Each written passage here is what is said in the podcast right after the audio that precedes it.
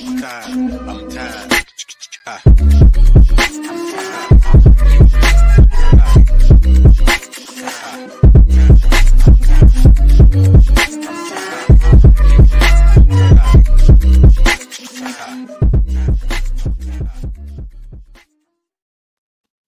Hello and Hare Krishna, everyone. You are listening to the late morning program with Namras, the number one Hare Krishna podcast in the world.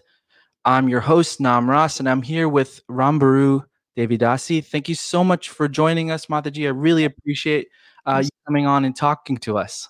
Nice to be here. Thank you for the invitation. Sure, sure. So, uh, so I understand you have uh, a different uh, projects you're working on as far as with uh, chaplaincy and mental health and, and things of that nature. But I'd really love to start uh, by talking about your journey in spiritual life. So, tell us a little bit about uh, where you grew up and how you came in contact with uh, the Hare Krishna movement. Well, I grew up in a family of Southern Baptists. And uh, we, of course, if you know anything about Southern Baptists, they're all about preaching and missionaries and that Right. sort of thing. And at a certain point, when I got to be about 10, 11, 12 years old, they had a radical shift. They had a pastor who who broke away from the conservative uh, movement and started teaching behavioral sciences and interpersonal communication with the congregation. So I was growing up in an environment where um, connection and community was really, really important. And fellowship uh, was the most important thing, is having good heart connecting relationships. So, um, and uh, from that experience, uh, I remember at eight, before that, coming home from Sunday school. I don't know if that's familiar to you, but in many churches, there's such a thing for educating children called Sunday school. Right. And I remember, you know, coming home, we had been taught a song, Jesus loves Jesus loves me, this I know, for the Bible tells me so. And when I was 8, you know, after singing that for so many years, I thought, well, how do now, wait, I'm a bit of a critical thing. Wait a minute. Jesus lived 2000 years ago. I'm here now. I mean, really, how does he know me? What to speak of loving me? I mean, it was kind of a I started to see through that a little bit, and but it was a question I had, trying to figure out how does that work. And um, for many years, I went on a search. I, I dabbled in um, early Christianity, the first 400 years after Jesus died, Essene Christians, and you know, found out that early Christians were vegetarian, and you know, Wow. they lived in little communities, and they were into natural healing and all that stuff. And uh, when I was about 16, um, I had broken up with my boyfriend. And so I was having really one of those aching heart moments driving home from school. And it dawned on me that if you were to sing radio songs, these love songs on radio, uh, you were sing them for Jesus, they would be hymns. So in, in my desperation, I was driving and singing these songs with Jesus in mind. And I had this kind of experience. I, I don't know what it was, sentimental, emotional. Um, and, and it, it felt uh, like I was in the presence of Jesus. You know, it was like this weird, uh, my ears kind of got teary. You know, it was one of those uh, Lord Chaitanya ecstatic moments, which of course I didn't know Lord Chaitanya then, but Right. I marked it as me. Ah, this is perhaps how uh, Jesus loves me after two thousand years. There's a presence, and and you connect with that presence through singing His name. And then I discovered much later on, I guess, in my dabbling around in uh, meeting the Krishna people much later, uh, it was again ah that was that was again oh we we invoke the divine through sound vibration. So it kind of was matching up but i was on a long search for you know figuring things out. Wow. and uh, you know I eventually went to um, a quaker school in north carolina called guilford college and i studied uh, religion and uh, as, as a ba and i at a certain point uh, you know we had the vietnam raging i don't Yeah. that was a that was a very confusing time I became sure. really repulsed by uh, American politics and realizing that uh, there was a power differential in the civil rights movement and people of color were terribly persecuted uh, right down in Greensboro where they did all the pouring sugar on their head at the Wool- Wool- Woolworths. And I became embarrassed, you know, as a person who grew up Baptist and then I became Quaker, but embarrassed to be identified with white Anglo Saxon Protestants, which are WASPs, you know, kind of. Right, right. And I decided I had a crisis after my sophomore year, thinking, gosh, it's really great sitting in a comfortable college speculating about philosophy and when you've got people dying and being persecuted and what are you doing mm. and then i i kind of went on a search i uh, got involved in uh, gandhi nonviolent resistance you know thinking about that i took a uh, independent study with a philosophy professor on bhagavad gita you know and oh. he he sent me down to the hippie bookstore looking for a Bhagavad Gita. And when I got down there, there were like 10 different types of Bhagavad Gitas, and there was Prabhupada's Gita among them. Oh. A very large, colorful one. I brought that home. And my professor was like, Oh no, you got this Bhakti Vedanta Gita. It's, he's made something devotional out of something totally impersonal. So I liked it because it had the pictures. So right. I tried I tried very hard to figure out how to how to practice it. I had become vegetarian by that time gardening into sustainable living and stuff. But uh, and I'd seen the devotees too. Uh, one time in South Carolina, I'd seen them in the underground, and I marked it that they were they were huddled talking to each other, obviously selling magazines. But the sound vibration of the way they were talking to each other struck me as uh, there was a Bible verse that uh, materialistic people's sound vibration is like clanging cymbals and tinkling brass. So when I heard the devotees' uh, soft way of relating and their sound yeah. vibration, I thought, oh, these are different people. Just by the way, I could. I'm a bit of a musician myself. I play by ear, um, mm. piano stuff. So I'm very, I'm very sensitive to sound, and that that really piqued my interest. And then later on, there was a young boy on campus who was uh, selling books. He wasn't quite as impressive as he was impressive in a different way than the, yeah. these devotees. And he had a, you know, Wrangler shirt on and a bed sheet that had been ripped, and his tilak was like a big mass of clay, and his sikha was like that, a helicopter, and and I had just become a Quaker, so I was going to sit down and save him. You know, I felt so right. sorry for him. Boy, he looked totally brainwashed. And uh, I sat down and I tried to, you know, in college, we were learning how important it is to look into someone's eyes when you're communicating. Yeah. And the more I tried to get in his vision, the more he was looking at different parts. I'm obviously trained as a brahmachari, don't look at women. And so I was totally dodging that, trying to get real with him.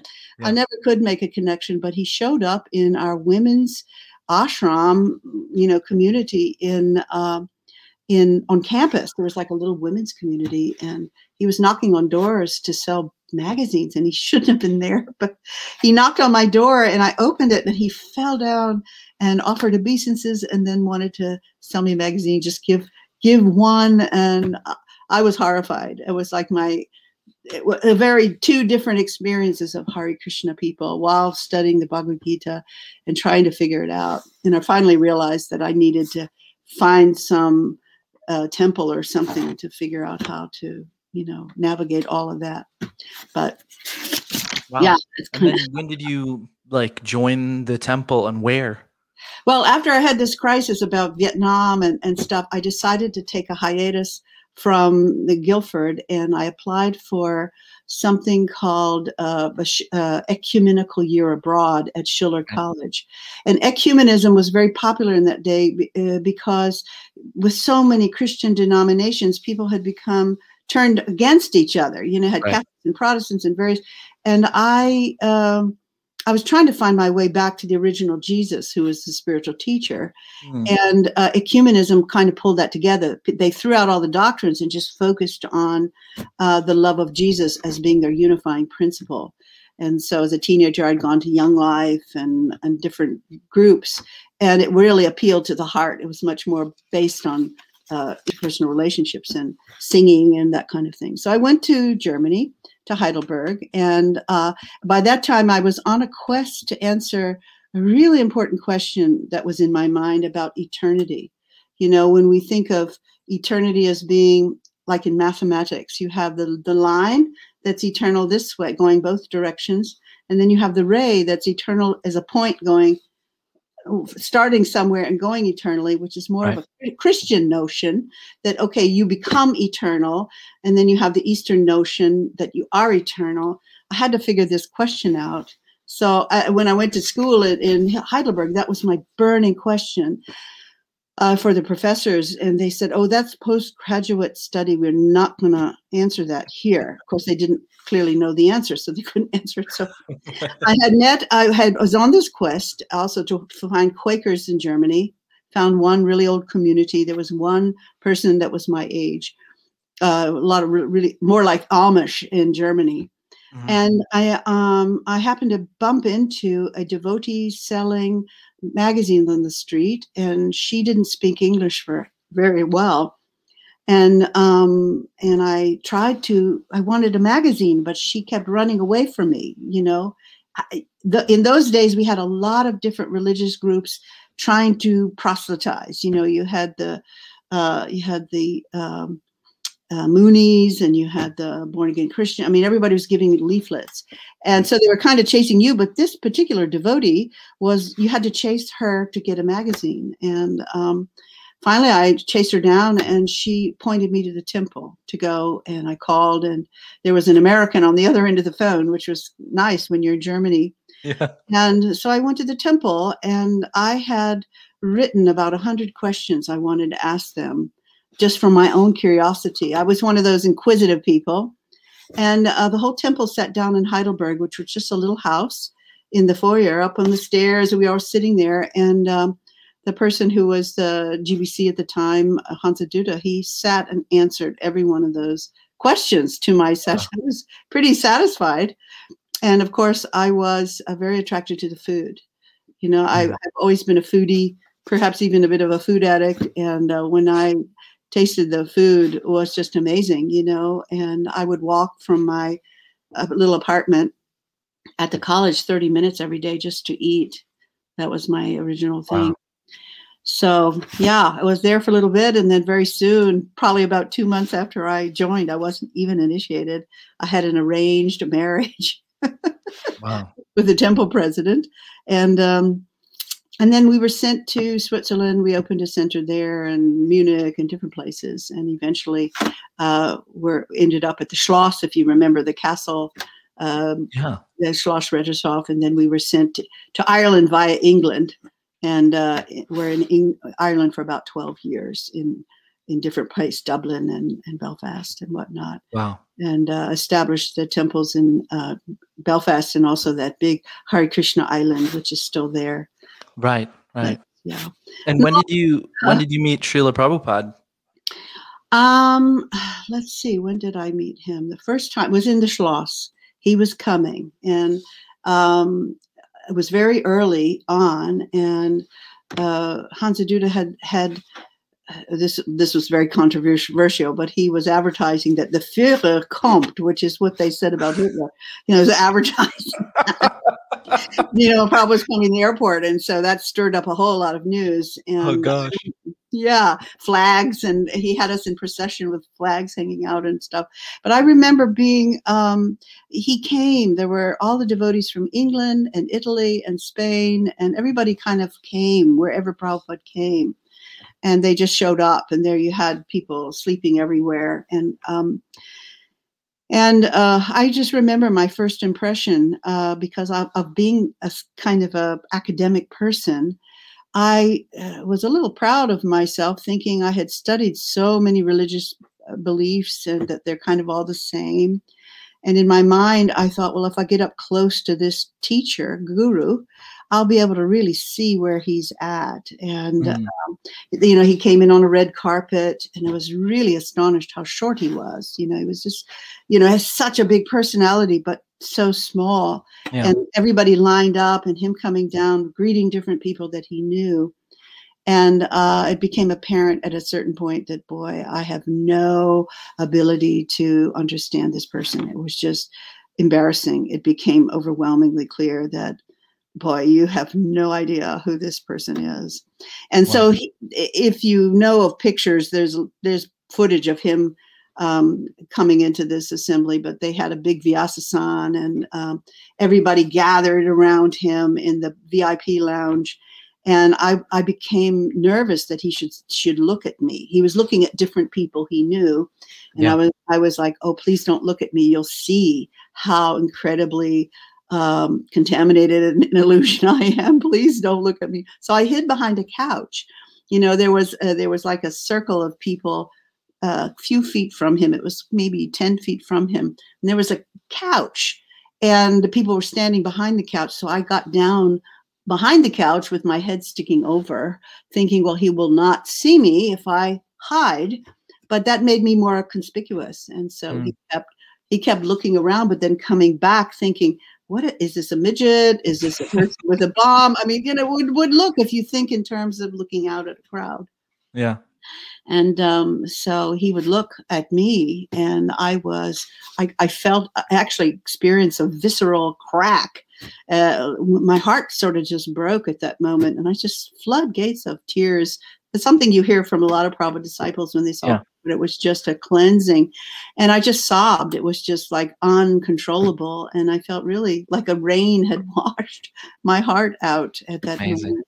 But I realized my position at that point that I really had no idea uh, Mm. who he was or whatever. It was just really, uh, it was profound. I mean, it was just a very profound uh, moment for me. Right. Coming from a very strong like Baptist and then Quaker background, you you basically got your questions answered by the devotees and then you were like, "Okay, I'm ready to I'm ready to just commit myself to this kind of very different and strange, almost strange kind of religious religion." And w- was it like that? I mean, you you kind of just left the the previous many years of of, of another religion? Well, I was in college, so I'd already left home, and I'd been in college for about a month when I met the Right. devotees. And uh, the devotees were moving. They were in Heidelberg, and they were just getting ready in a few weeks to move to the Schloss. So I was like, "Oh my God, they're going to leave, and I'll be Right. stuck here in Heidelberg." And um, I also understood through my uh, Christian history background that, you know, in the early Christian days, they lived in community.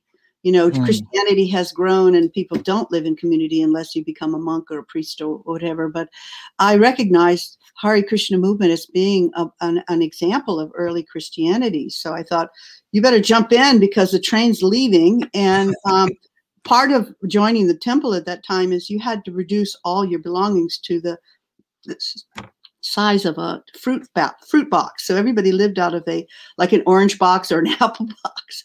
And I had come to college. I had clothes and boots and sweaters and all kinds of stuff. So the ritual was is that uh, you know all the ladies brahmacharinis would gather around and you would dump all your things in the middle of the room. Does anybody need a sweater and stuff? Till I was reduced to a a, a box of apple size of stuff.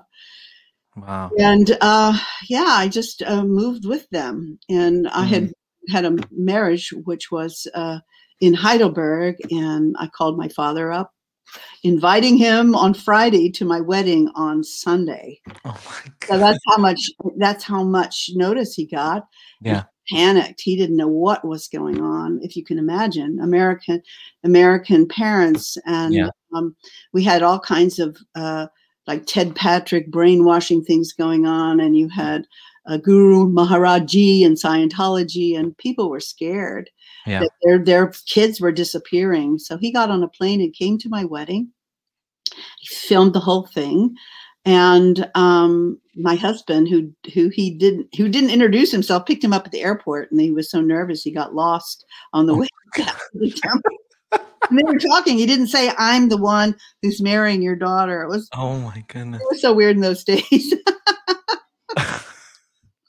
Wow. Yeah, so it was different. It, what what I was looking for was the original Christianity, not the Christianity that I'd come to know of today. You know, I wanted, to- I wanted, I saw that that was really paramount that people live in community.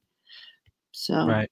yeah, And then and then so you you you started all these temples and you uh you know traveled and and and lived in Ireland for 12 years and then you had your children around that time as well. yeah. Madi was born in uh, in uh, Frankfurt in uh, when I was in the Schloss, the, the, the castle, and Madhava Neela. We call him Nila. He, he's an initiated. New name is uh, Sri Madhava Mahotsav. He was born in um, Ireland.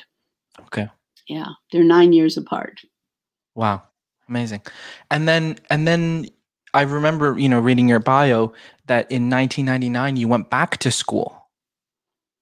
I did. Yeah, I had go. We moved to Vrindavan from Ireland. We moved to Vrindavan. We lived there eight years. Uh, you know, I was working the Gurukul. My son Nila uh, was there.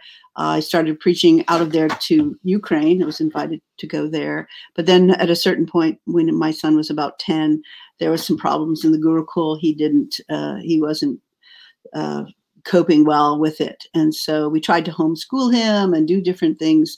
And in the end, it made sense to move to Mayapur, where I, I became a Mayapur Gurukul teacher, and he was there. Oh, wow. So I moved there for two years, and then I had to come back to the United States to get my visa updated. You know, every 10 years yeah. you have to do that. And uh, by that time, Madi had moved to LA. My my husband had been, you know, given GBC zones in uh, the United States.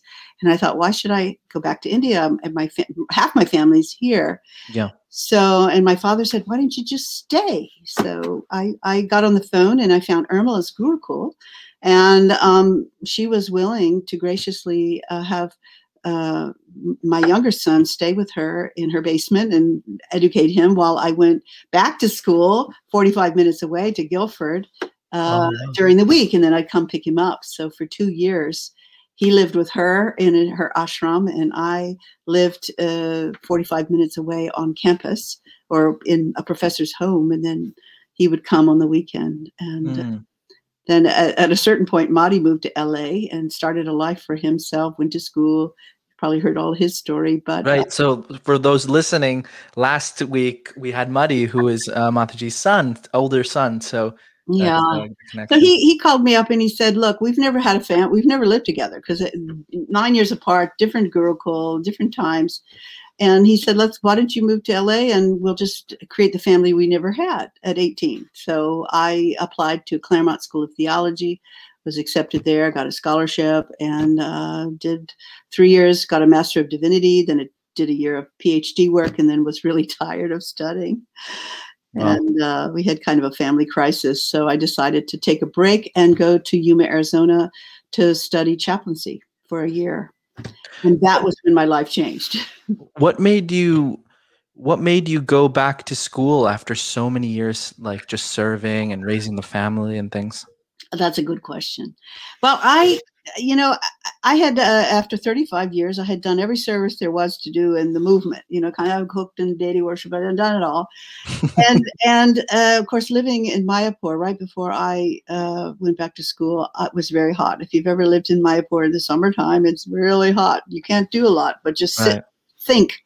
And in the Gurukul, I had opened a library. You know, for me, it was really important uh, learning and knowledge. And uh, my younger son and I were so kind of bored and tired and hot and sweaty. We sat and read the whole library out loud together in that hut. You know, he had like a mud hut in those days. Mm. And I realized how much uh, how much curiosity I had about how the rest of the world worked. You know, I kind of went from a very short period of college into the Hari Krishna movement, then got married and everything. You know, lost touch with a reality or another reality, and um, I realized that uh, I had a lot of questions and um, it, it, just wasn't enough. I didn't feel my brain was uh, exercised enough. And, uh, and I also felt like my younger son wasn't getting the education that he was going to need if he were to go back to school in America, living in the jungle of Bengal. You know, it was, right. doesn't didn't seem to be uh, an appropriate education for what he might have the freedom to do. Kind of limited him. Yeah. So uh, I just decided there was another thing I needed to figure out how I was going to support myself. You know, um, mm. after 35 years of being in the movement, it doesn't give you much of a marketable skill. You know, I thought, right. okay, I'm going to write a resume. Well, I know how to cook samosas and how about, oh, well, that's not going. We won't pay for that. Yeah, or or right. how to do data. So I had to really think really hard and quickly. How are you going to pay your bills? And um, and I, I started to think of the six opulences of Krishna and knowing Krishna is inside of each of us. I thought, well, what what can I cultivate?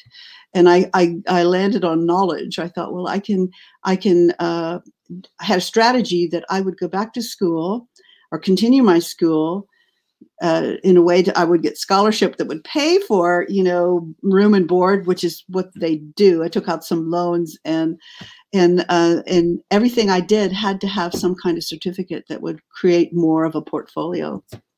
And Hmm. so I just sort of built my resume so that I had a mar- marketable, marketable skill. And in the beginning, it was a bumpy ride. It was quite, uh, yeah, it was not so easy to have to, after 35 years, to learn how to communicate in a way that people could understand without the buzzwords we had developed in ISKCON. So many words like blooped and um, uh, I don't know, in Maya. And I mean, the theological professors did like, what are you talking about? You know, you know, you had to learn another language. Yeah. So it was kind of a challenge. And I didn't know the computer. I didn't know how to write a check. When my younger son got to the United States, he had no idea how to put a piece of mail into a mailbox. You know, we had to learn like um, people who come out of Jamaica or Costa Rica and they land in the United States, they don't know how to function. In Right. fact, I have a memory of me and Asari, uh, very new out of India, going to my first Whole Foods. And 35 years before, the Whole Foods were hippie shops where you had barrels of things, so I could navigate those.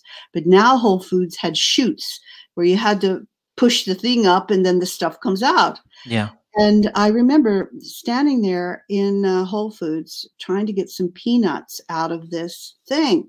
And I couldn't figure out which way to pull it. I pulled it up and I was so surprised and overwhelmed that a hundred pounds of peanuts came out of that chute before I could figure out how to close it. Oh And I'm standing in Whole Foods up to my ankles in peanuts, hoping that somebody didn't see that and has a broom. You know, oh goodness. that's how you know out of touch I was.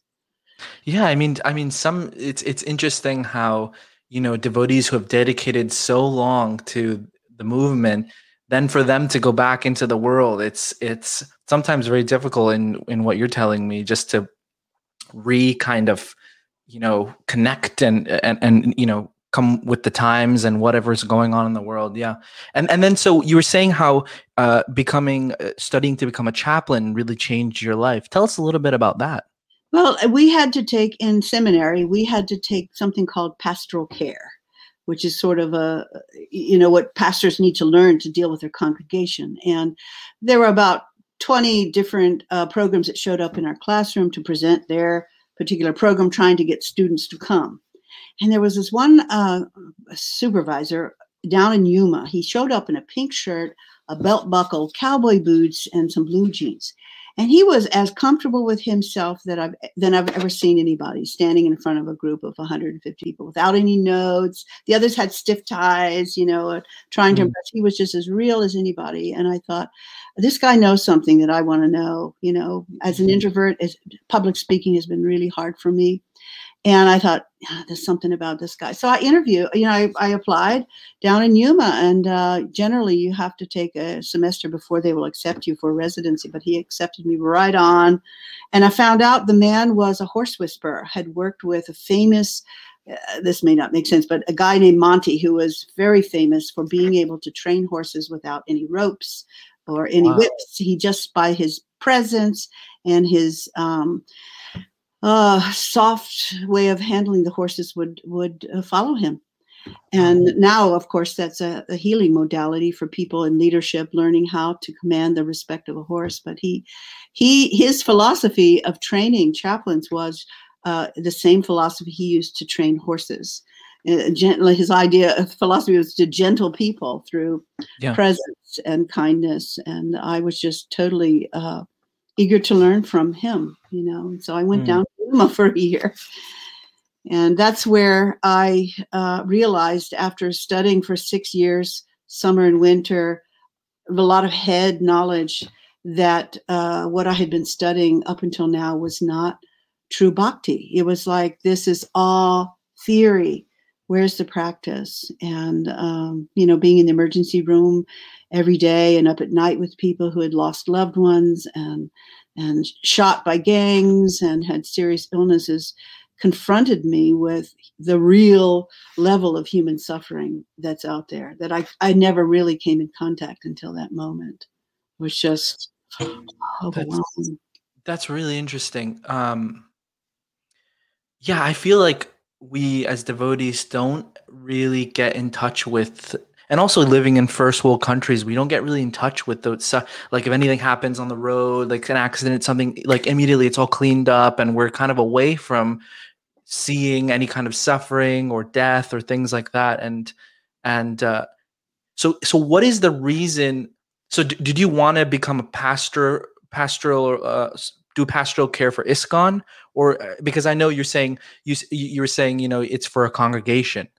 So well, uh, actually, let me back up here. The reason I went to Yuma was because I I wanted to do uh, my PhD in comparative religions, and I they had a chair at Phoenix University, and I thought if I go for to Yuma for a year, I will get residency and I could get a cheap deal at Phoenix. Oh, I see. When I got in on this program, I it, it totally bewildered and confused my direction. And uh, let me just uh, say that when I was at seminary, my pastoral care professor sent us all out on a mission to have a discovery. And that was first, write down the most scary population you ever can imagine talking to as a pastor or a minister of your mm-hmm. religion. And I wrote down children of uh, burned children, children who were critically burned. I don't know why I put that down on my paper. So she called the papers in, and then she gave us an instruction that we all had to go to that place and sit for at least an hour in front of these people and dig up what our theology had to offer them. Wow. So that was my first exercise in confronting 50 children who were in beds and who had amputees and disfigurement from burns, sitting in a balcony meditating on, oh gosh, what would I say to give these people hope? And of course, first you karma theory. Oh, you must have deserved something. You know, I'm sitting there very yeah. confused at what I'm watching. What would you say to children who are so uh, harmed and so uh, in pain? And uh, had to write a paper on it, but I never really found the right things I wanted from our our literature that I could say. I was really stumped about it. Yeah. due to my own projected stuff. But when I got down to, to Yuma, it became clear to me day in and day out, talking to people, listening to people who are suffering, that, uh, yeah, they don't want to hear uh, you shame them. They already feel embarrassed and ashamed. That's not what they yeah. want to hear. They need to hear that in spite of whatever else is going on in their life, they're loved in spite of it. They're not alone, that God loves them. Whatever God you worship, He's there and uh, He's present, He's listening, and He's responding to prayer. So that was a huge awakening in my spiritual life to, to think. And I, I, felt so bad that I, I didn't get this after 35 years. That how could you have been practicing spiritual life and not have really understood what compassion really means. You know, I, I cried an entire year, which wow. is really something for me. It was a life changer. And then I decided not to go into my PhD work. I decided, you know, I couldn't bear another moment of dry uh, study and theory and sitting behind a computer. And I applied to the Virginia Commonwealth University to uh, train as an educator, which is the PhD of pastoral care. They don't have chaplaincy doesn't have a proper because that's meant for research a PhD. So I relocated and I spent uh, three years there at Virginia Commonwealth University as a faculty and uh, and trained uh, to do that work in a hospital. Yeah. Yeah, that's really interesting. About sometimes I I think we can have all this philosophical knowledge and backing in our Krishna consciousness movement, but then when it comes to like relating to other people's suffering, sometimes we, there's a disconnect there. Uh, and and what you're doing, I mean, let's talk a little bit about uh, Karuna Care. Now, how did that start, and what is that exactly? Well, um, Karuna obviously means means compassion, and um, when my father got sick, uh, in 2017, it became apparent that I needed to move to Virginia from LA. I was the director of the Los Angeles uh, St. Camillus Spiritual Care Center Urban Interfaith Chaplaincy. It had a program in, in downtown LA. Mm-hmm. And so I had to take a leave of absence, and it became, it, it went on and on, you know, until he died. And um, um, I tried to do part time different places. And uh, at a certain point, devotees were asking me, "Why are you not teaching the devotees these this skill of pastoral care? You're busy teaching imams and priests and pastors and rabbis, mm. Buddhists. I, I mean, I was working with every religion but my own." And wow. uh, truth be told, I wasn't sure because all of my students had to have already had a Master of Divinity degree, and you know they had a training track.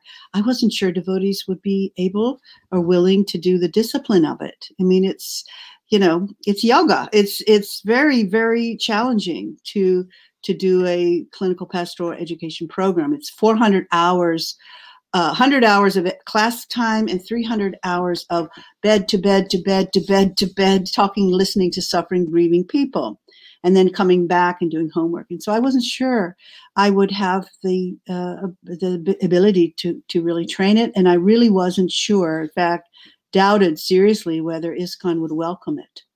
You know, when I would tell devotees what I did, it's like, why would you want to do that? Really? Why? Why get entangled in all of that? Just chant Hare Krishna, be happy. I mean, seriously, uh, people don't uh, don't understand the benefits right. and what it is, and they just want yeah. So, at a certain point, I uh, well, in, while I was still in LA, I had gotten uh, I had gotten so uh, ill. I hurt my back my granddaughter pulled me in the ocean and I really twisted my back. So I was on my back for about two months and in a wheelchair in LA. And it was so painful. I had to crawl to the bathroom. I couldn't sleep, even with medication. It was just so horrible.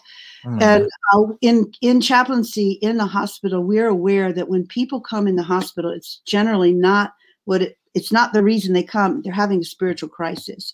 It's a spiritual crisis that leads to the material calamity. You know, it's a small voice you haven't listened to and it gets so big now you're stuck on your back. So I applied that to me and I thought, okay, what are you ignoring? And uh, I had to do days and days of introspection to find out what is Prabhupada trying to get me to hear that needed me to get on my back awake and in pain to be able to pay attention to and out of the right. deep the, the, when i say this i always uh, laugh at myself because it sounds so uh, woo woo, but it, it kind of came up that you need to do three things. You need to radically change your direction. You know, I, I was a director doing one of those 60 to 80 hour work weeks, bringing work home and all the time ruminating about all these suffering people.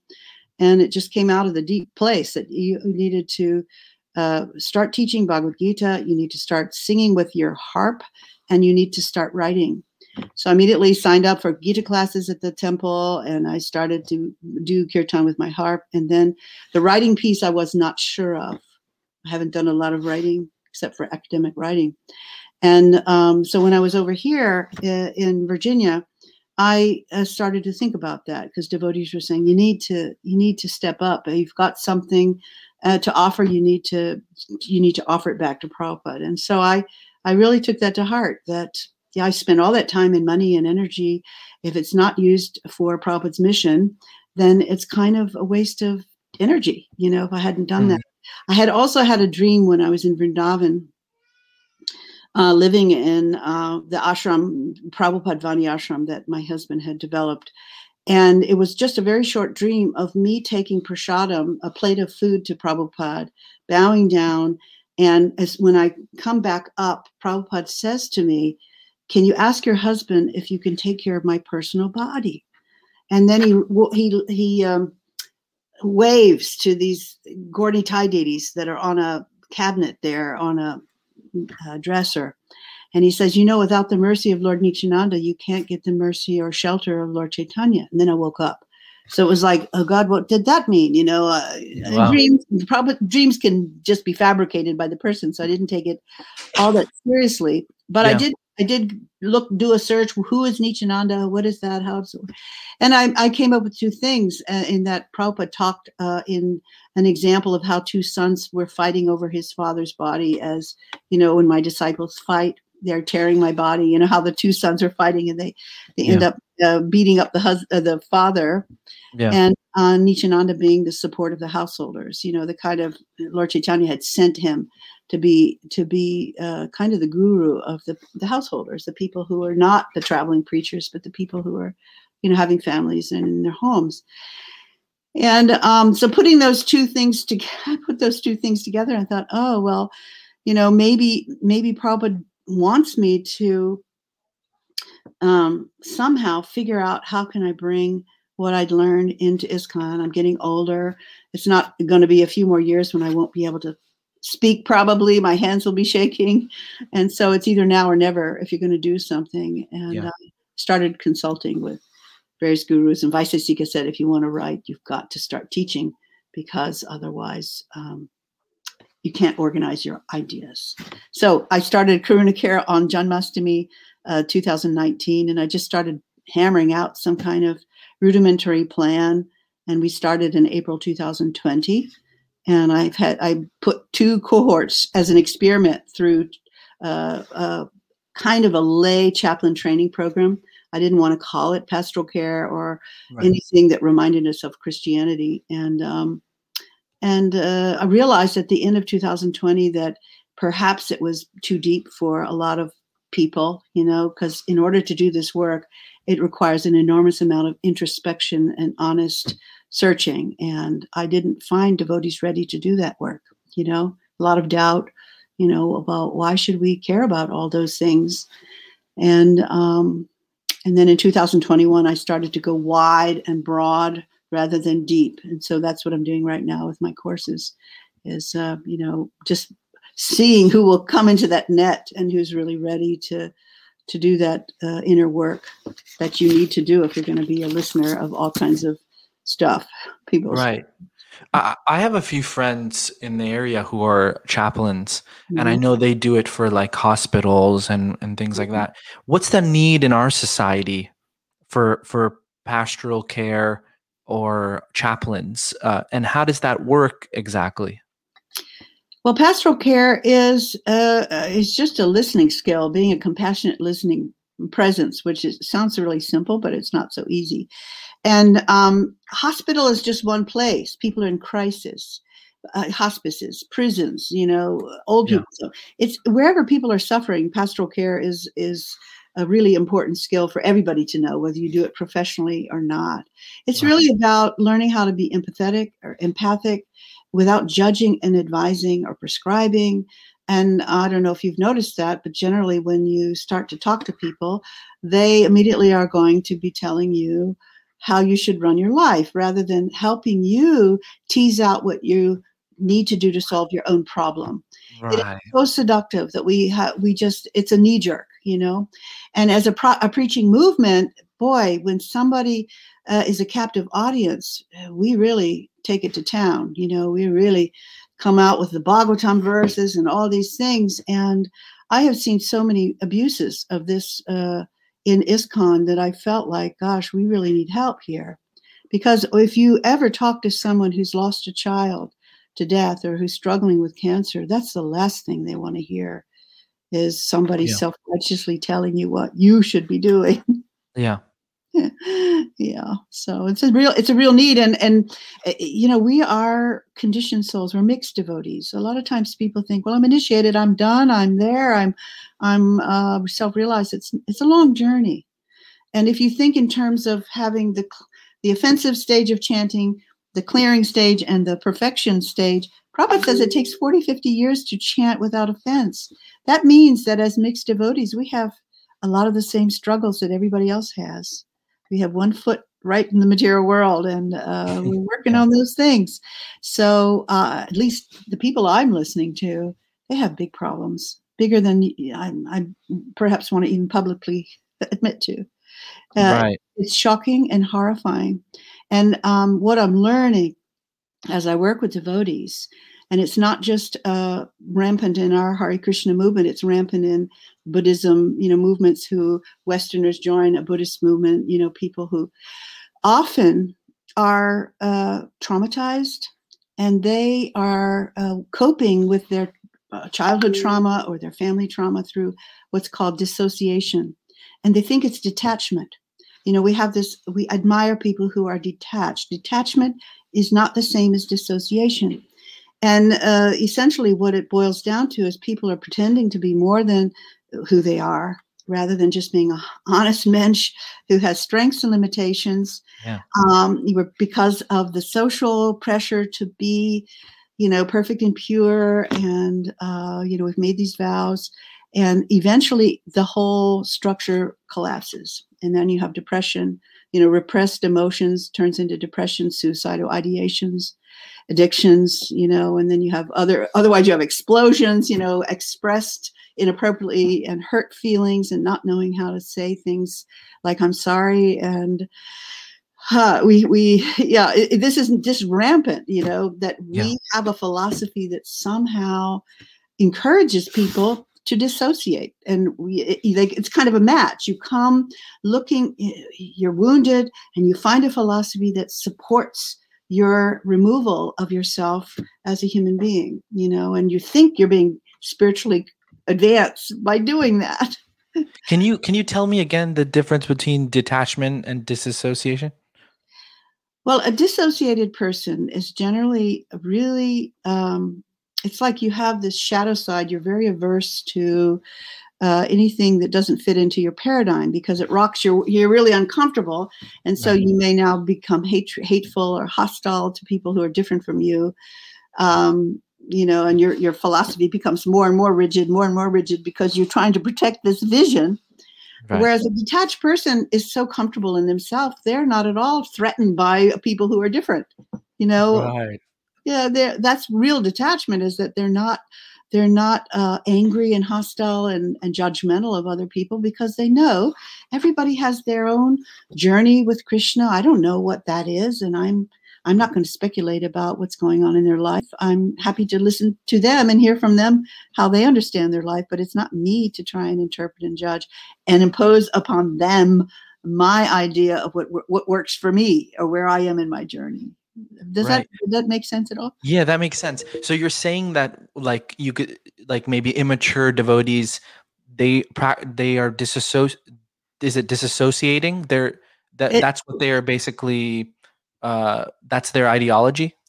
Well, it, yeah, it comes out in different ways. You know, you have what we call sahajiism, which Right. is pretending to be more than what you are. I know we have a philosophy that couches it very cleanly, but what in practical theology, which is what chaplaincy is, what what is it? Sahajiism is you're pretending to be more than what you are, and impersonalism, the other part of it, is you have this notion that everybody should be like me, the same. So even Yeah. though we, we have a philosophy that looks again clean, but it, what it boils down to is our behavior and how we view the world and our perspective. And so traumatized people who haven't really worked through their trauma, they have inner wounds, and it, they come and dissociate, which means it's hidden. You hide all that, you repress all, and you're projecting it on a, on a whole lot of other people. And, Mm, and now it's okay to criticize, but you're really looking at the things that you hate in yourself in other people and people don't know that. Yeah, I they- mean, yeah, that's that's totally. I feel like what I mean right now, how divided we are, even as a society, when it when it comes to when it came to politics or when it comes to COVID or the vaccine or what you know, uh, and and I see so much of that. Uh, I don't even know how to explain it, but it, but but I, I liked what you said about you know it's it's things that we don't like about ourselves that we hide about ourselves and then we project that on others that oh you shouldn't be doing this or you shouldn't be doing that and then when we're not able to make the mark then we feel like you said depression and addiction and things like that come out that's exactly right. Yeah, the guilty dog barks loudest. the guilty dog barks loudest. yeah I- mean, how do we how do we get over that as a society when there's such a spectrum of practitioners? You know, uh, we although we all you know there's there's people who are initiated and committed to the thing, but sometimes you can't make the mark. And then, as a pastoral as a as a chaplain, how would you talk to someone who comes to you and says, "Hey, I you know." I'm I'm feeling these things and I, I don't feel I can make the mark or I feel like I'm judgmental to others. What would you say to that? Well, I moved to education, which is why I started an education program. I've started a couple of initiatives to address the isolation. And generally, these kind of imbalances in mental illness are really caused by isolation and loneliness. Hmm. You know, you find yourself surrounded by this huge community, and you have nobody you can really talk to about your real life because everybody's got a persona that they're presenting in order Yeah. to feel accepted. And we want so badly to be accepted and to belong that we're willing to do anything to have that happen. And so i've started these uh, resilience groups where devotees come. There's absolutely no agenda. And um, people come and uh, share their challenges. And there's absolutely no the rule is no judging no advising. Everybody gets a chance to share. And as a group we process it together. We offer support. And uh, i can't tell you how many people have said this is just such a breath of fresh air. It's actually part of our philosophy. It's sadhu sangha these loving Yeah. exchanges which Yeah. used to be couched as istagostis we don't do those anymore. Right. but if you look it up, if you look it up, it's defined as uh, friendly talks among devotees. That's what Istagosti means about, Krishna. And so instead of talking philosophy, although we do some of that, it's really about how do we practice it. It's about embodying unconditional love rather than talking so much about it Mm. you know and that's what i realized uh, in my training is that we do a lot of talking about bhakti christians do a lot of talking about agape love which is the same as bhakti un- and buddhists talk about loving kind unconditional loving kindness. But uh, you know that doesn't touch hearts. It's when you behave that way. That's what you, you okay embody show me. When i go into a patient's room i'm not there to tell them my philosophy or my theology. I'm there to embody it by being an unconditionally caring listener that offers support, and that's a, that's a skill and very hard to learn once you have learned this conditioning of I've got to teach you, I've got to preach to you, I've got to change you. That's not what really changes human hearts. Yeah, you have to embody it. I love that You have to embody it. And and uh, there's a funny song, "Don't talk of love, show me." You know, Right. wanna- right. and people don't care what what is it people don't uh uh, what is it don't care about what you know until you uh, show them how much you care Right, exactly. know? It, when it comes to being a good listener and uh, being non-judgmental, sometimes people wouldn't like people just don't open up to anyone. Like I wouldn't just go and say to anyone my issues or problems or things like that. How does one make? How do you embody or how do you make yourself a person that someone would like to uh, speak to in that way? You can't because it's not just anybody that can do that, right? well you have to um, you have to first of all pay attention and reach out you know you uh, my my interest when i go into community is to notice who are on the margins every community has an inner circle and they have people who are on the mar- margins whose voice is heard whose voice is not heard and to pay attention to those people and to uh, reach out to them with care and make sure you have time. Uh, like you know come let's hang out for a little bit and tell me your story. You start Yeah. there. Tell me about you. And most people are like well i don't have anything to tell.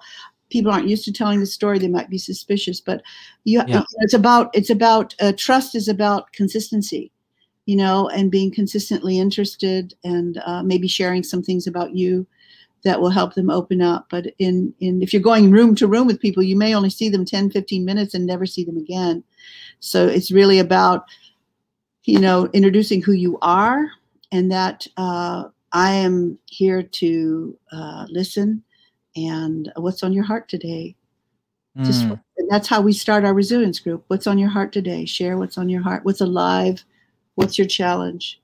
And uh, once you push that button and you actually demonstrate that you're going to sit there a minute because people don't don't want to dump on you you know they're so used to not wanting to tell you because they don't want to dump on you but if you if you say yeah i, I want to hear your story um, you, you now don't know how to get them to stop talking so. Right right.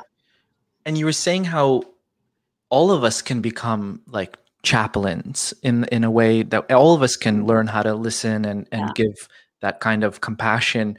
Uh, i mean when when you in karuna care the the initiative that you started so you're giving people actual training on how to do that Yeah, and and at different there are different levels. Right now, it's mainly information. You have to take three intro- introductory courses, and if if you're still standing after the three, then we may consider doing a more deeper initiative, you know, which I, you know, will be like two, three months uh, programs where you will have to do a practicum. In order to learn this, you have to talk to people.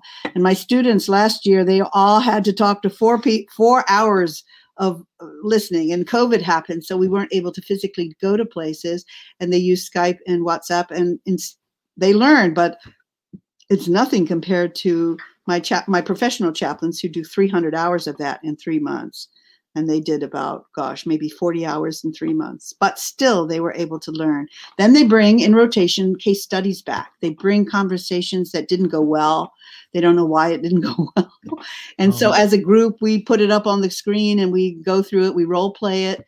And um, and then we all give our uh, the knowledge that we're learning about behavioral science what was going on there like the age of a person in crisis that makes a difference uh, to how you might respond and uh, what are you noticing? How might you have moved past that moment? And where did you get hooked in that conversation? Because so often if you are talking to someone who has an issue that you haven't resolved now you start to make their issue about you and it's almost irresistible to, to, to not want to tell them or preach over them or talk over them because you're you've got so triggered yourself. So we work as a group uh, on helping each other uh, learn together how to do this work.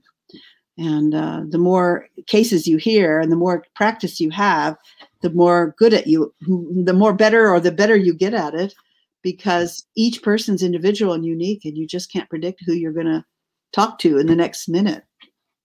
When it comes to being a chaplain, I I would feel like if I'm talking to all these people telling me their issues and problems, like I myself would feel like really bad and and and and really like I'm taking on someone else's suffering.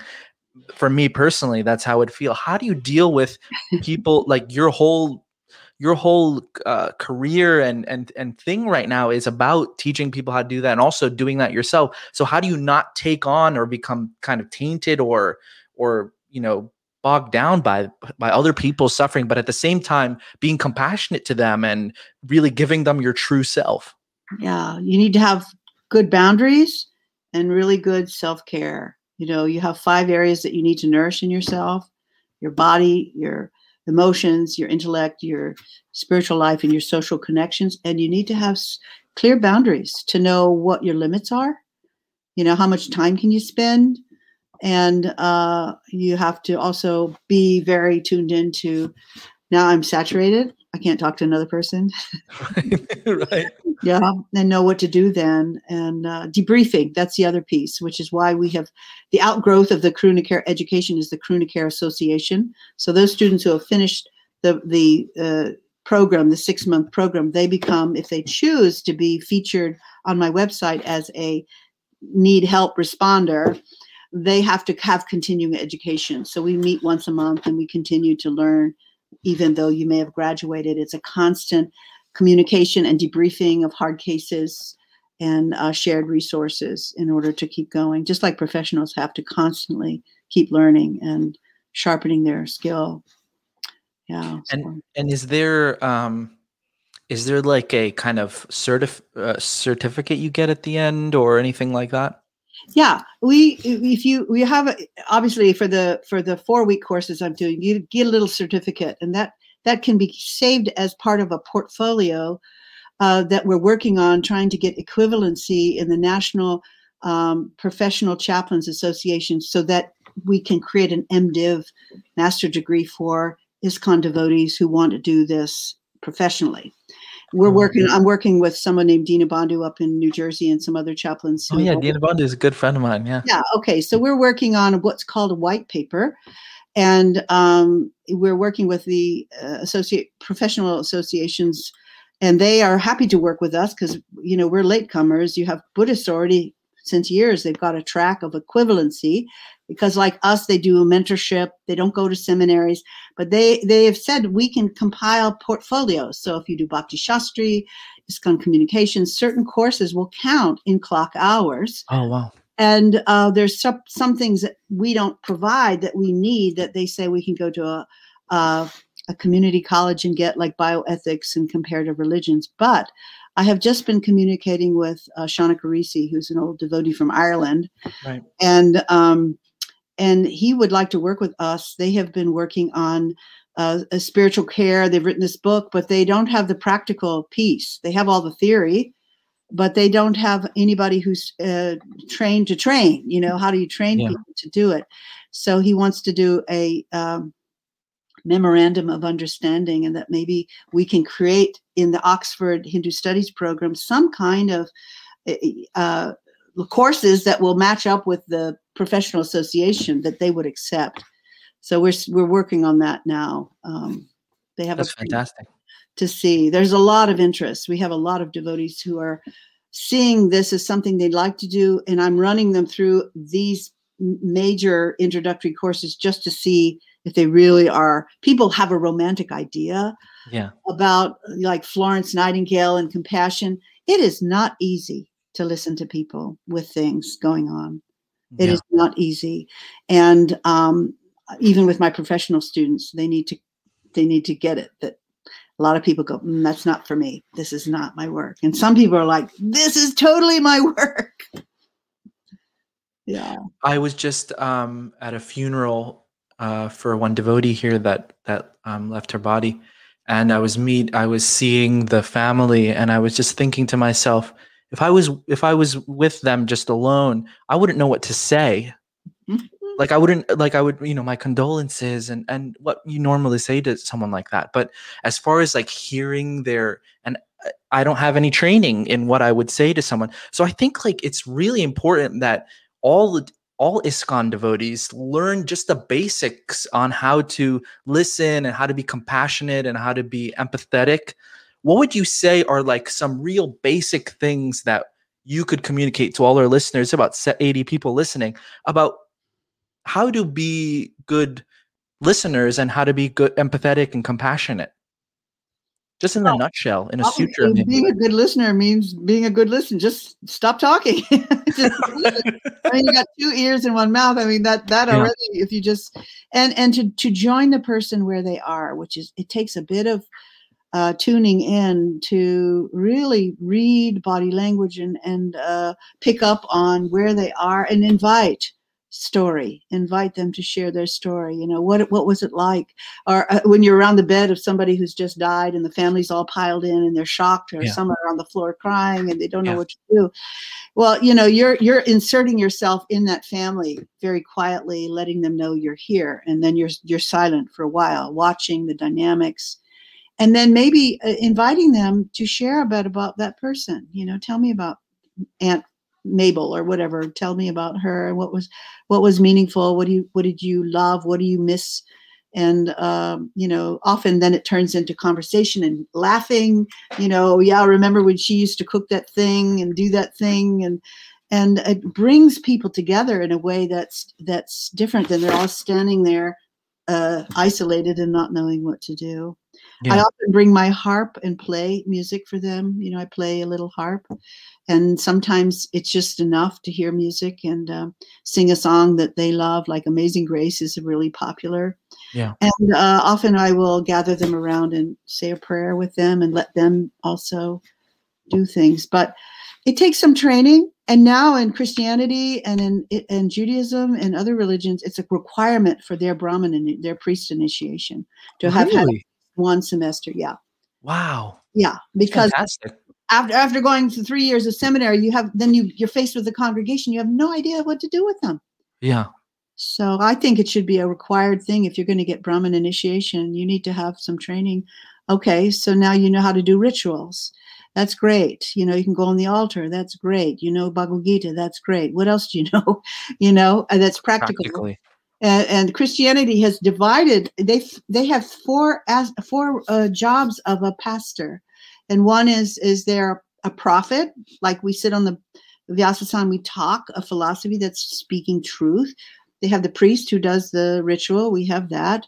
They have the king who's the manager who manages the temple, and then they have the sage. And the sage is the chaplain, like Narada Muni. He shows up when someone's in crisis and he tries to give hope and he's he enters into their scenario and he gives hope. That's what we're trying to do. is Mm. accompany people in a crisis. It's not it's not psychotherapy. We don't diagnose, we don't try to prescribe anything, but we may see someone, you know, six times and then assess looks like your grief is quite complicated. Maybe you should see this person. You know, on our website we have several resources. And we may do like I do several grief support groups. I have a divorce grief support group for ISKCON devotees, believe it or not. And I have a suicide grief uh, group that I do with uh, one of our ISKCON communities who had a suicide in their their community. And so as a as a community, they're working through it in a process. And Wow. I'm I'm hoping in June just to have a generalized grief support group for people who have lost to death a loved one. Uh, I haven't put it put it on the website yet, but I, that's my hope. I feel like all temple managers should have this training. So then there's like one person in the community who like knows it really well and they can even teach it to others in the community, other leaders and then they can have like a group in each community that will be able to like to be able to counsel people and to hear them and become a chaplain essentially for that specific temple. Is there any plans for that do you think in ISKCON to like Well, kind of make that more widespread? That's part of the vision, and I have I have uh, stud I have people who have finished alumni in Sydney and Melbourne, in Murwillumbah. I have someone from Chicago, from Gitanagari, from Oh, nice. New Vrindavan. I have different people who have gone through the program who we meet all the time. We're all the time in communication. And when hard cases and situations come up, we talk, you know, what, what's the best way through? Um, we go into also uh, restorative justice as conflict resolution mediators, you know, learning that skill, how to do resilience groups. Um, not doing things in isolation is the key, is that you really need to have know how to create community among people. And even if it's just you and the person who's suffering create some connection with them. But that that would be a vision. And just recently i'll just share this because it's i, I have my first meeting tomorrow with the global um, devotee care team. Uh, i think he's run by Gauranga radhanath swami disciple who Okay. Uh, I think he's managing uh, the Go- E- Govardhan Eco Village. So that's new for me. I've been invited to be part of that Oh, nice. and uh, they've asked me to feature they're going to do something like 12 uh, features of different devotee care actions throughout the world and share it so people can get ideas on how they can add some of these things into their um, communities you know and my my vision is to have listening centers we have enough preaching centers and um, I had a dream that I would have a piece of property, you know, up in New Vrindavan, and, and we would have little cabins and stuff. But it, it just got to be too complicated. So my vision now is just have a tent, have a kiosk at a at a festival, and you have a big sign that says Karuna Care Listening Center, and underneath you have a sign that says What's on your heart today, and then people can drop in, and Mm. would be amazed at how many pilgrims who come to to and not just New Vrindavan, but other centers looking for answers to life issues. And uh, okay, Yeah. so they get to take darshan and prasadam, but there's nobody to talk to. Right. Yeah. Yeah, I mean that's a that's a huge thing. I mean, yeah, I know in ISKCON in North America we have so many temples, we have beautiful deities, we have wonderful prasadam, and we have the cement and mortar and all that stuff. But for when people want to come and talk to someone, that's sometimes hard. I mean, when you call it ISKCON temple, it's it, the phone just keeps ringing. You're not gonna really, no one's really picking up. Um, but that's that's fantastic. I I really think that's an important initiative because people are just suffering like anything and sometimes we really can get disconnected from other people's suffering and and also when you're preaching to people it's like more than hearing more than just telling them about the philosophy it's like you hear them where where they where are they exactly? And then where you have to meet them there. Uh, you have to meet them and then they can kind of relate to okay this person kind of knows what i'm going through and and uh, can and then and then when you hear what they are going through then you can kind of i know you're not You're, i know you're not advocating that okay we're just kind of uh, insert the philosophy immediately but after you gain trust and things like then that then i feel like that that could happen. Um, that's that's really nice. If for, for all our listeners if you have any questions uh, please put them in the comment section. I know there's a there's discussion happening there and appreciation and things but if you have any specific questions we'll take them in a bit. Um, but before that I wanted to ask you um, about in the past one year with COVID and everything. How has has your how has it changed when uh, what people talk about? I mean, is it is it a lot of uh, is a lot of grief and a lot of uh, you know uncertainty about what's happening in the world? How are you dealing with when you talk to people like that? I try to get them connected because, again, loneliness and isolation is the most horrible suffering when you're already suffering.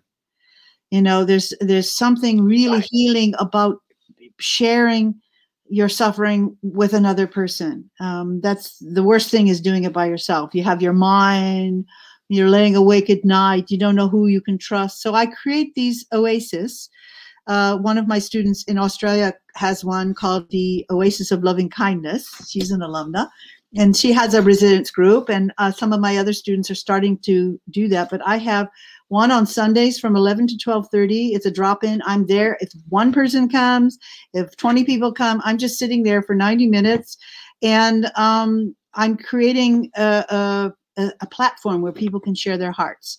And so I, we kind of have a little format. It's confidential, and then one on Tuesday mornings, and that pulls in Mayapur and people in Europe because you have these time zones.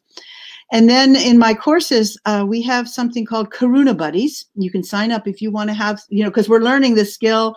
We're not just um, teaching them something. This course coming up is Name Your Feelings, Tame Your Mind, and we will be exploring feelings which we're not very aware of and how to use them and then you can sign up. Uh, you can find people who are interested to be a conversation partner and are all over the world and you call them up and some of them form little pockets of three or four and they may work on a book together or something but now you have friends and they may not be in your temple and maybe all the better they're not in your temple because you know they don't know you or live with you but but you can just be uh, who you are there on the screen.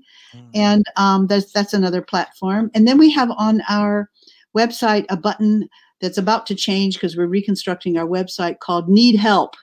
And it has a whole bunch of uh, resources you can sign up to connect with one of our Karuna Care companions.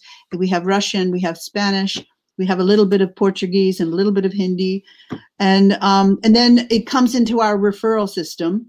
And then one of us who has time, they respond to that person, you, you know, if they have a language or something and then once you you're connected with that person you you listen to them a few times you kind of make an assessment and you may have to refer them to something else like okay i'm it's a marriage thing.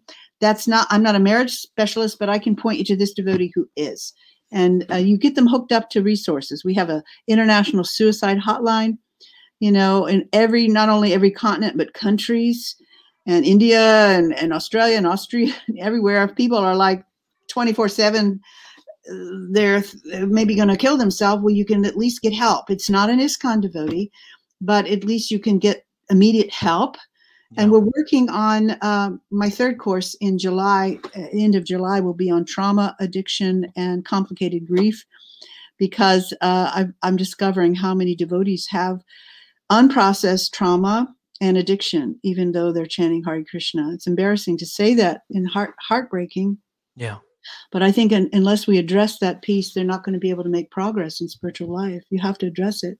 Trauma, so, trauma meaning like, for example, like previous to becoming devotees, or even uh, it, trauma from perhaps older devotees who were traumatized by some of the uh, uh religious abuse they experienced through oh, misuse of power in our movement yeah. or uh, or childhood trauma. You know, we have sex abuse. One in three women have been sexually abused. Uh, you know, beaten up. I mean, you've got all kinds of the people who grew up in the movement abused in gurukuls, whatever.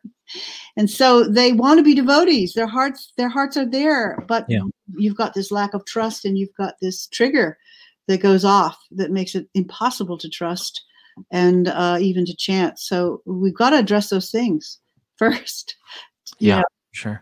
As the movement grows, you've got to have those resources. So we're we're just working on a team of clinical psychotherapists and things who have skills and are adding some of the cutting edge um, uh, modalities like uh, somatic experiencing, EMDR, and brain spotting, which is probably the quickest way and most effective way to to unlock some of these triggers that are embedded in our brain and that keep us from uh, being able to be a responsive, open human being. I yeah, I'd like I mean, I'd like someone to tell me what I'm missing like when when it when it comes to being a responsive human being, good listener, like is there anything is there like a consultation I can have with someone who is like how can you become a better listener and a better person in that sphere because I feel like I have a kind of grip on my other parts of my life, but in this part, I don't feel like I'm so empathetic or so or such a good listener.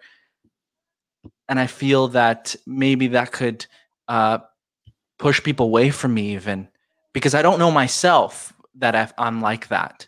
But someone else who is like who's like you who who who has studied it and who knows it and can tell me okay well you need to work on this or you need to work on that part to become a, a better listener. Yeah well it takes training and the, the the training that i offer even to my professionals is a process of self-discovery.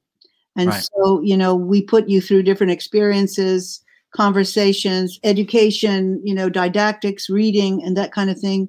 So you have some understanding of the behaviors you're noticing in yourself Yes. And, and basically, the training is is how to read the living human document. Eh, the founder of clinical pastoral education, that was his term for learning how to read people, their their voice tone, their facial expression, their body language. The words they use tell everything about you. Wow. You know, how you navigate anxiety, you know, when someone's anxious and what are you doing with that? You can tell a whole lot about a person. Are you fighting immediately? Are you running away? Are you withdrawing? Are you freezing?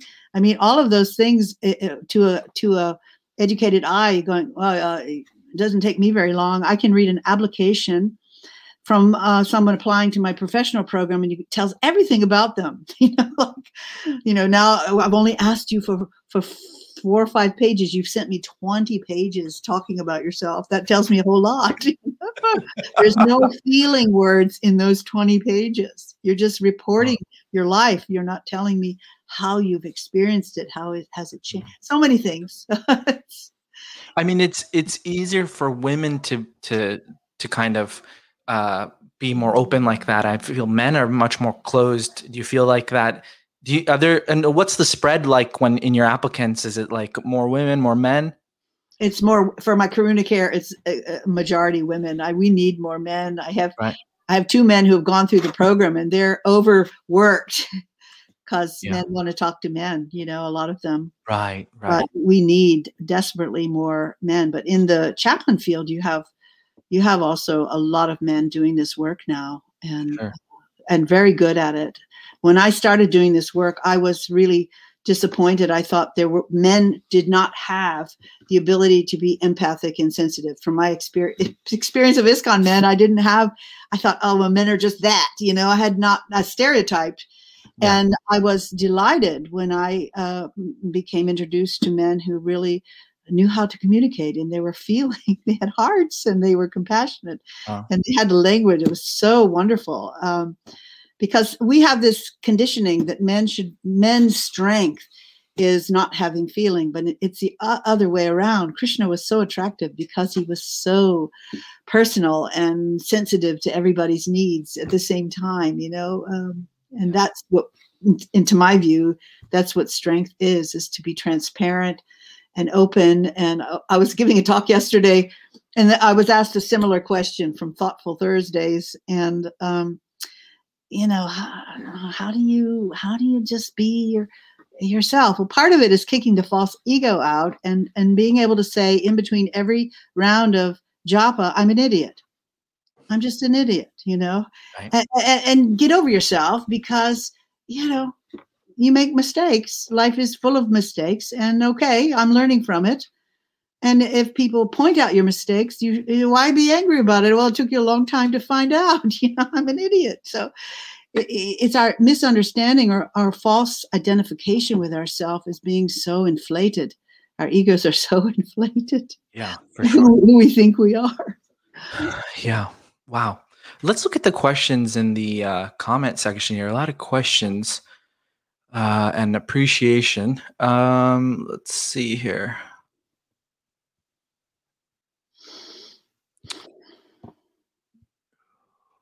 Okay. I'm sorry, I'm just reading through them really quickly. Uh, okay, here. I feel that I've gone through things both before joining ISKCON and since which have caused some damage and because of which I would benefit from the sanghas which are being described. Where would I go to connect? Are there online groups I could join? Yeah, I, I have one every Sunday uh, from 11 to 12. You can go to our website to register because I want to know, we want to know like who you are and your your contact information in case I get sick and I can't host it. I can send a blast out, and sometimes we have an- announcements and continued conversations. So go to the resources button. Uh, my admin is working on that, so it may be under another button, but there is under the resources uh, resilience groups, and there's one on Tuesday morning from seven to eight thirty, and um, so sometimes there's a lot of people, sometimes there's less people, depending on what's going on. And if there's less people, we have more intimate conversations. Right. Uh, Damayanti uh, Fornes wrote, find all the resources from Karuna Care Education here at this link. So go check that out uh, if you'd like to um, join. Um, we're also teaching in South America in Spanish. We have uh, the courses oh. I'm teaching. If you push the button on lang- other languages, it'll turn the whole website into Spanish. Oh, wonderful. Okay, here's another question. I have found that the difficulties I've been through make it easier to understand and empathize with things that others are going through and therefore offer some support. What would be your thoughts on this? Do you feel that we can turn our negative experiences into strengths for helping others? Ah, yeah. I mean, I, I, that's where we start to, to to create heart connection. First, we have to, uh, you know, be aware of all our own personal wounds and and pain that we've experienced. We, you know, that's part of training is being able to actually feel what we felt when we had a similar experience. So we might not have exactly the same experience that the person who's sharing their story has but through our imagine, uh, imagination and going to that place of remembering when I was betrayed, or remembering when I felt abandoned, and remembering, you know, when someone, uh, I don't know, lied to me or whatever. Uh, going from here and then moving out into that relationship in front of you. So first you have to go, you know, when you're hearing a person, you have to connect with what's coming up in your heart as you're listening to them talk. And from there, you can identify. This is where emotional awareness is so important. What are what are the feelings coming up as I'm hearing them? Gosh, I'm feeling really angry to hear that someone abused you that way. And you can bring that in the conversation. You know, I noticed myself feeling really, really frustrated to hear your story. Tell me more about that. Are you feeling as frustrated as I'm feeling hearing it? Or I'm feeling really sad, a lot of grief coming up. You might even feel tearful hearing some of the stories that we hear. Um, mm. yeah. So yeah, you really do have to you have to first connect with your pain to be able to to connect with what's coming up. Now the tricky piece is and the the struggle is how do I then disconnect from that conversation without taking that pain home with me? you know? Yes. Yes. And that's a professional hazard because you can get really traumatized by hearing some of the stories that we have to hear. But uh, many of us have created rituals, and and the philosophy assures us that we are not the essential person here. Krishna is there; he's in everyone's heart. He has maybe momentarily put you in front of that person for five minutes, an hour, and uh, hopefully you're a catalyst for something that they're working on in their life but it's not depending on you. If it weren't you someone else would come. So you may only have an hour or five minutes with a person but when you walk away you entrust them back to krishna knowing krishna krishna has it. He's got it. It's not depending on me. Right. and in the team you have to trust every team member has the same capacity to bring help and support. It doesn't depend on me so when we leave the hospital, we may have a ritual just to say, okay, Krishna, now it's yours. You got it back. Wonderful. Yeah. Wow. Uh, what is the relationship between compassionate listening and the physical healing professions, such as primary care? Well, so much of uh, physical ailments are are due to stress and anxiety, And so, one of the functions we would uh, uh, provide in a hospital is to bringing the anxiety down, because everybody knows in the in the healing, like the allopathic at least healing profession is as long as a person is anxious their defenses are off uh, up and their cells are closed. So no matter what treatment you're throwing on them in terms of drugs or medication the cells don't receive them because they're they're so stressed. So if we can bring the stress down then the the treatment will go far deeper and uh, more effectively because the mind and body they really are connected they go Mm. together yeah Of the six loving exchanges, we are good at distributing books and collecting donations and giving and receiving prasad. But we have a lot of work to do with revealing our minds and inquiring confidentially. How can we improve in this regard? I uh, my vision is that every temple should have a, a container. You know, you need a container. Obviously, you can't, and this is where it, it, it it's it, it's a little challenging because sometimes someone has a problem. They don't know where to go. They might be standing in in a prasadam line and they want to now download their whole problem. It's just not the place. People can hear. it. There's no confidentiality. It's just uh, not the right place. So you, we have to. I believe society has to create containers that are safe, that are facilitated by a person who has some skill. Um, By and, containers, what do you mean? well, a play like I had these resilience groups. That's what my advocate. You maybe call them something else. I call them that. Okay. Uh, they're not your conventional resilience groups. So there needs to be a safe space where there are rules, there are ground rules. You know that we don't we don't come here to advise you. We don't come here to judge you. Everybody, nothing comes out of this room. You know, it's it's a confidential space, and uh, we haven't been very good at it as ISKCON devotees, holding confidentiality, so people are not trusting. But over time, as you get in one of those groups, you start to to you you start to feel the support and love that's developed after gosh we've been doing this about eight months now. And some uh, come and go and some are consistently there and they develop this amazing uh, camaraderie and trust that they're only on the screen. They don't know each other. They're from other countries but we have to we have to build those relationships and have a place and a time to do it not just everywhere spilling out you know just place and a time Yeah, for sure. Uh, recently, you posted a short video talking about how spiritual maturity means becoming human. Could you explain a little bit of, of what this means? Yeah, thank you for that question. Um, in the 11th canto, I, I can't tell you where. I was trying to find it this morning because it, it's a really great uh, support for uh, what's the difference between a human and an animal. Prabhupada talks a lot about that, and uh, but really, being human is being is knowing uh, that I have strengths and limitations. You know, and, and and I'm not God. I'm not trying to be God. God's being God. I don't need to be God. I don't need to be perfect. But I just need to be human. And human means that I'm not better than anybody and I'm not worse than anybody either. And so often in Kali Yuga, even in our movement, people have so much shame because they don't live up to this ideology or their value system or, or whatever they have in their mind as Krishna conscious or perfection. And there's such a deep sense of self-loathing and shame that they can't even talk about it. Um, and to be able to impress upon people that yeah i'm not i'm not perfect. I'm also not the worst person either you know? Mm, everybody has strengths and limitations. And so to be equal truly equal to everyone is uh, and see oneself as equal to all human beings not better not worse is what's uh, what it means to become spiritually mature. Don't be surprised if people people don't love you all the time you know you're not loving all the time why should you expect everybody else to be loving all the time That's really that's really wonderful. I really am one of the takeaways from what you were saying in the beginning of our talk about embodying instead of you know uh, just telling people about the philosophy, like try to embody embody it. That's really um, I I really love that. thank you Do you have a group that can uh, he- hear ex gurukulis as you have for divorced devotees?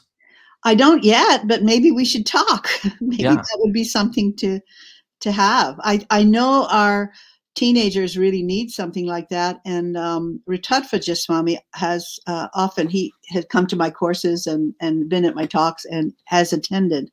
And I I think that would be wonderful to have something for ex coolies as well as teenagers. Uh, yeah, we have to figure out a time. That's that's the challenge. Yeah. Uh, Aviana says i'm interested in learning about self-discovery to help myself and others me too i'm i'm very fascinated by this topic just talking to you about it that i'd really i think i need to i think maybe this is krishna's way of telling me that i need to focus on this a little bit try to try to become more compassionate a good better listener and and and that um, so i'm with you on that here's a question hari krishna mataji when someone comes to you and opens up do you diagnose them and tell them what they're going through and what they should do to come out of certain trauma. Listening is good, but sometimes we do need guidance to make certain decisions.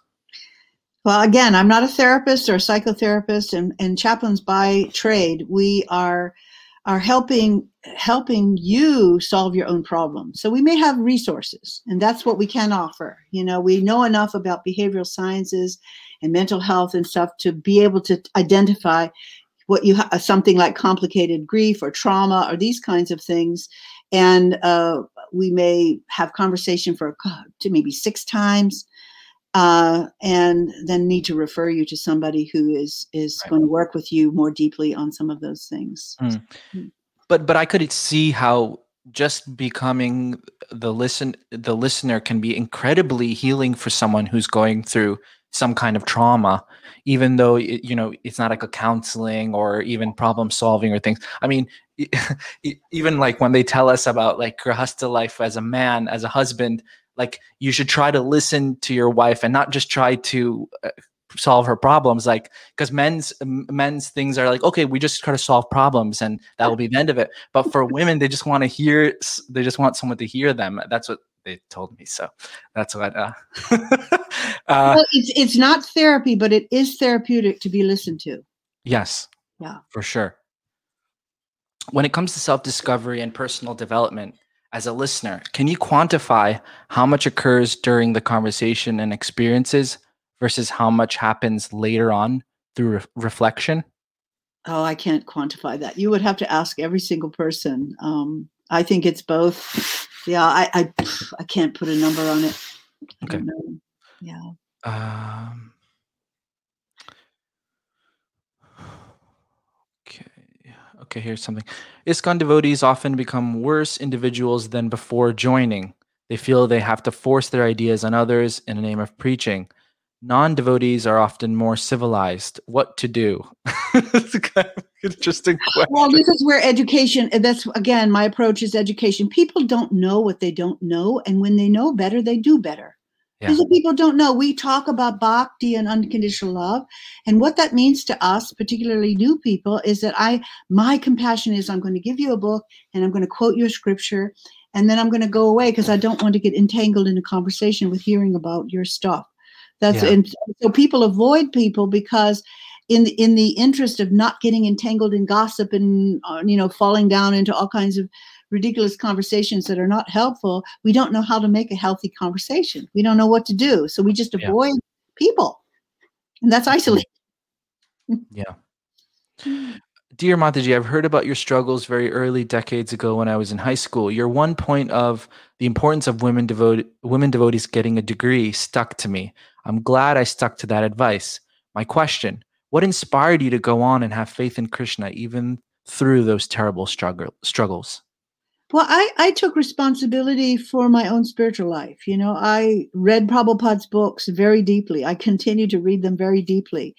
And, uh, you know, chanting the holy name is, is key and uh, trying to do something that will edify human society.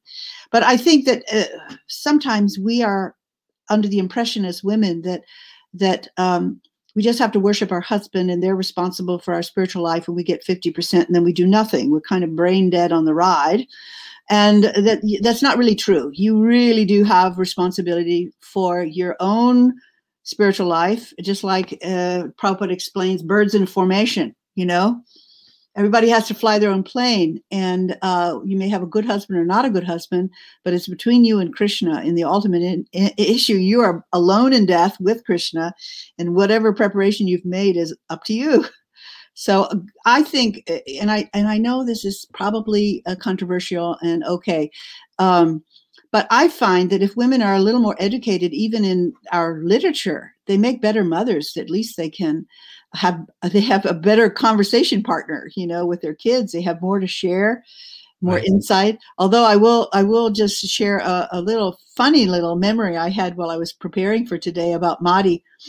When he was little in ireland and there were no kids so it was just me and him traipsing around in cork on our self-sufficient farm and in those days you know we just thought you just preach to those kids and make sure they get all the philosophy and I did a lot of singing with him, but at a certain point he said to me, Mada, stop preaching. Just play with me. That's all I want you to do. Just stop preaching.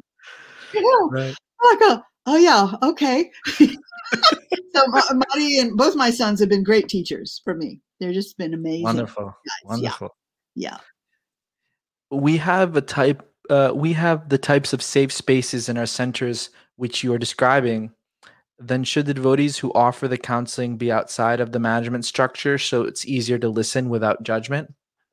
That's my opinion. I think that if you're going to do, if you're going to be a, a person who's safe, you don't want to be part of a management structure, right? Because then it then it alienates the management from coming with their problems as well. Because it's not fun being a manager; it's not easy, and you need to have to play. You need a place to go and debrief as well. Right. I, I do believe that a person who does this work has to not be involved, can't take sides. Yes. Yeah.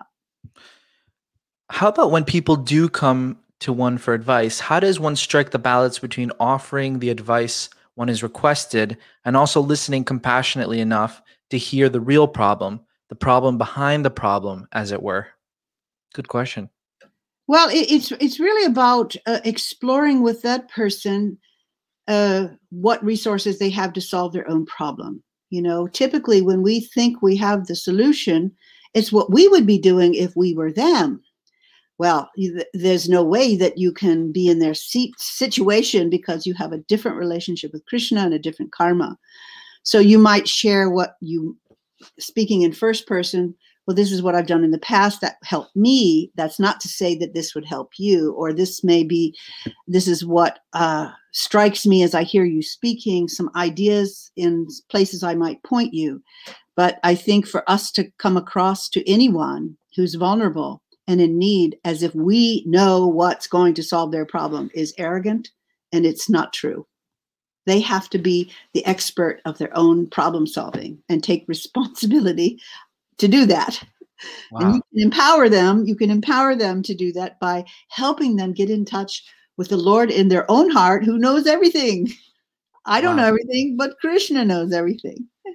Wow, that's incredible. I mean, it takes a certain, it takes a certain real humility and empathy, and also just like real, just being real. You know, to say what you said. I mean, that's. I think it takes devotees. I mean, it's taken me a really long i don't think i even know it yet but it's taken me a long time to just understand that like little bit of what you're saying because it's we we are not taught that really. It's kind of more that okay we have the issue we have the problem we have the solution and here just take it take the solution you know? Okay um, what transformation have you seen from your experience from listening? It's a very broad question. Um it has it has helped me uh, become more humble about myself and to make room for krishna to work in people's lives and to realize that i'm just an instrument. You mm-hmm. know I, am not important. Krishna's going to work through whoever that person needs.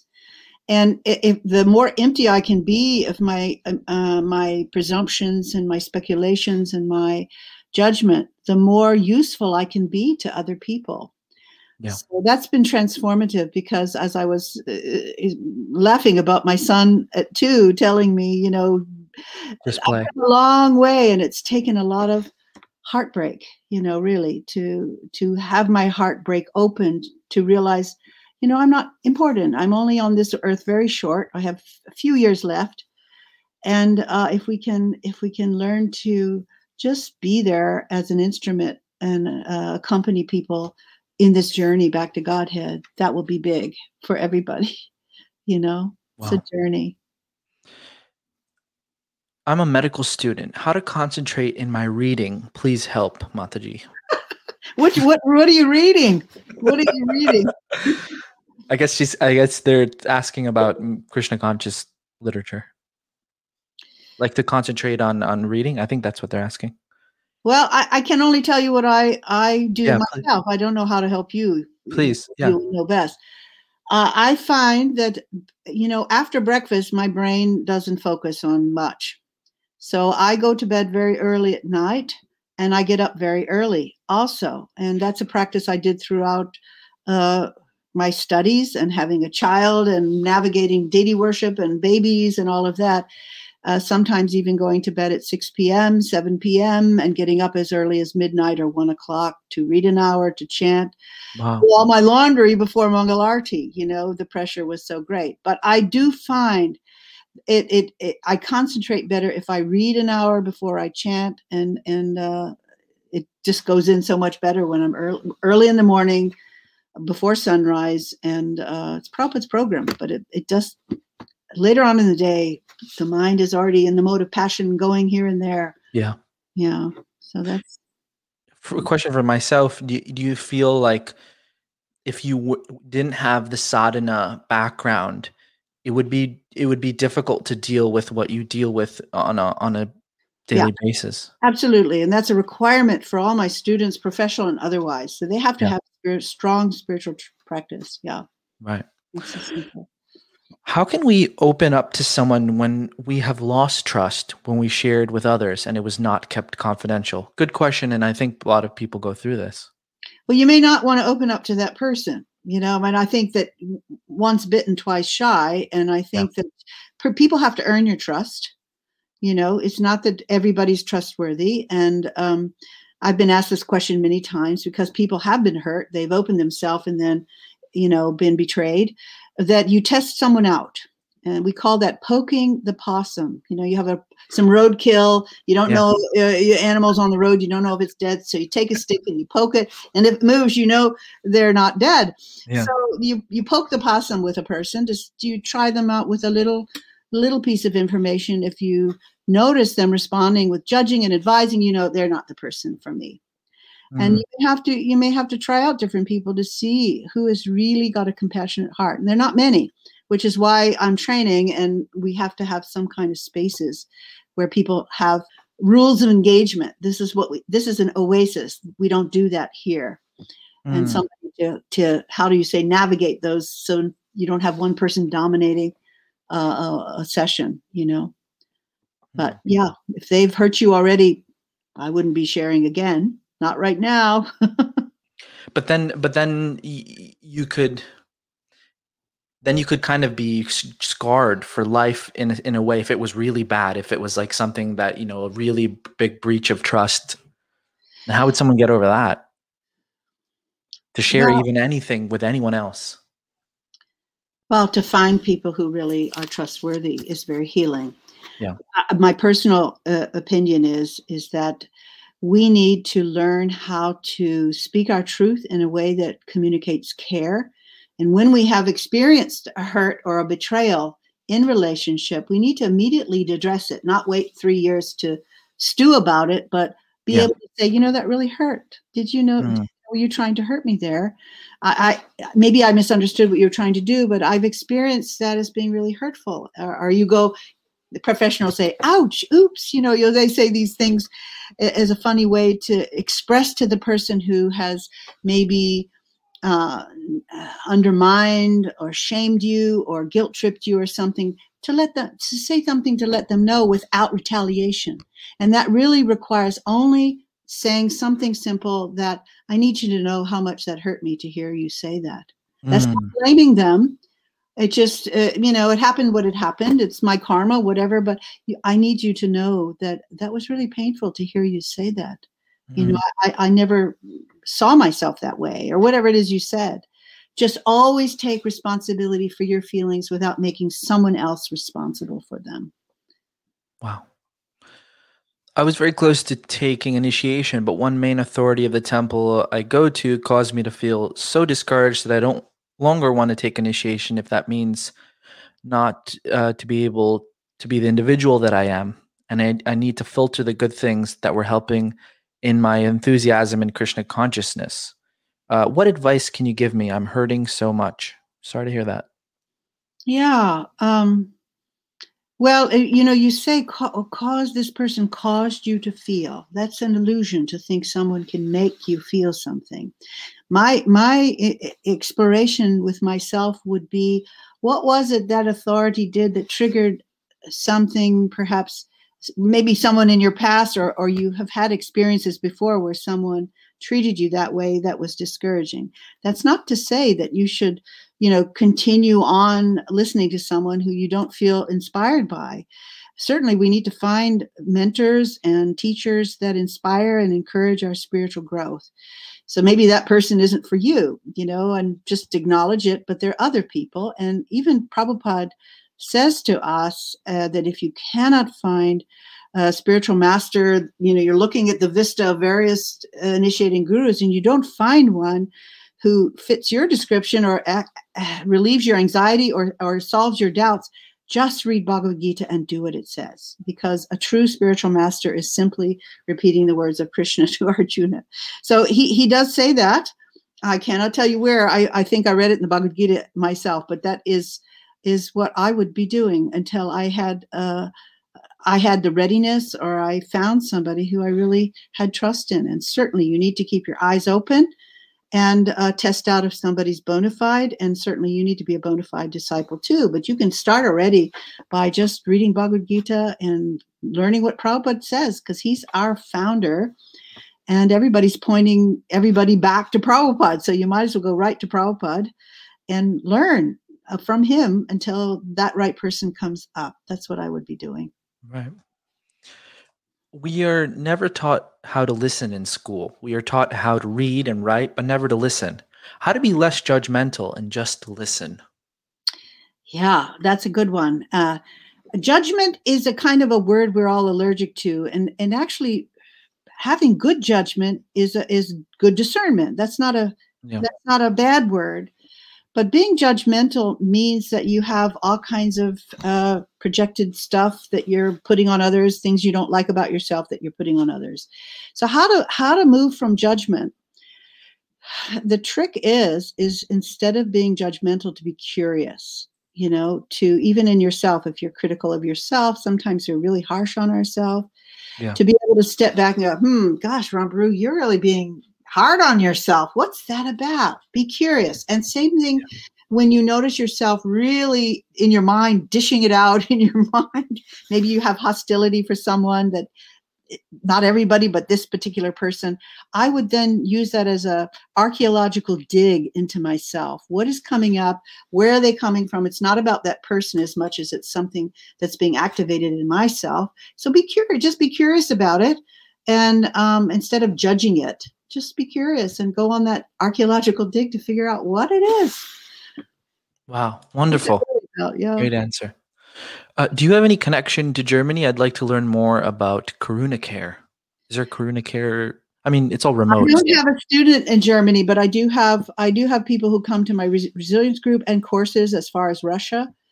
India. I have someone, a couple of people from uh, Czechoslovakia and from, so yeah, there's no reason why you can't enroll in a course. We have one coming up next Friday.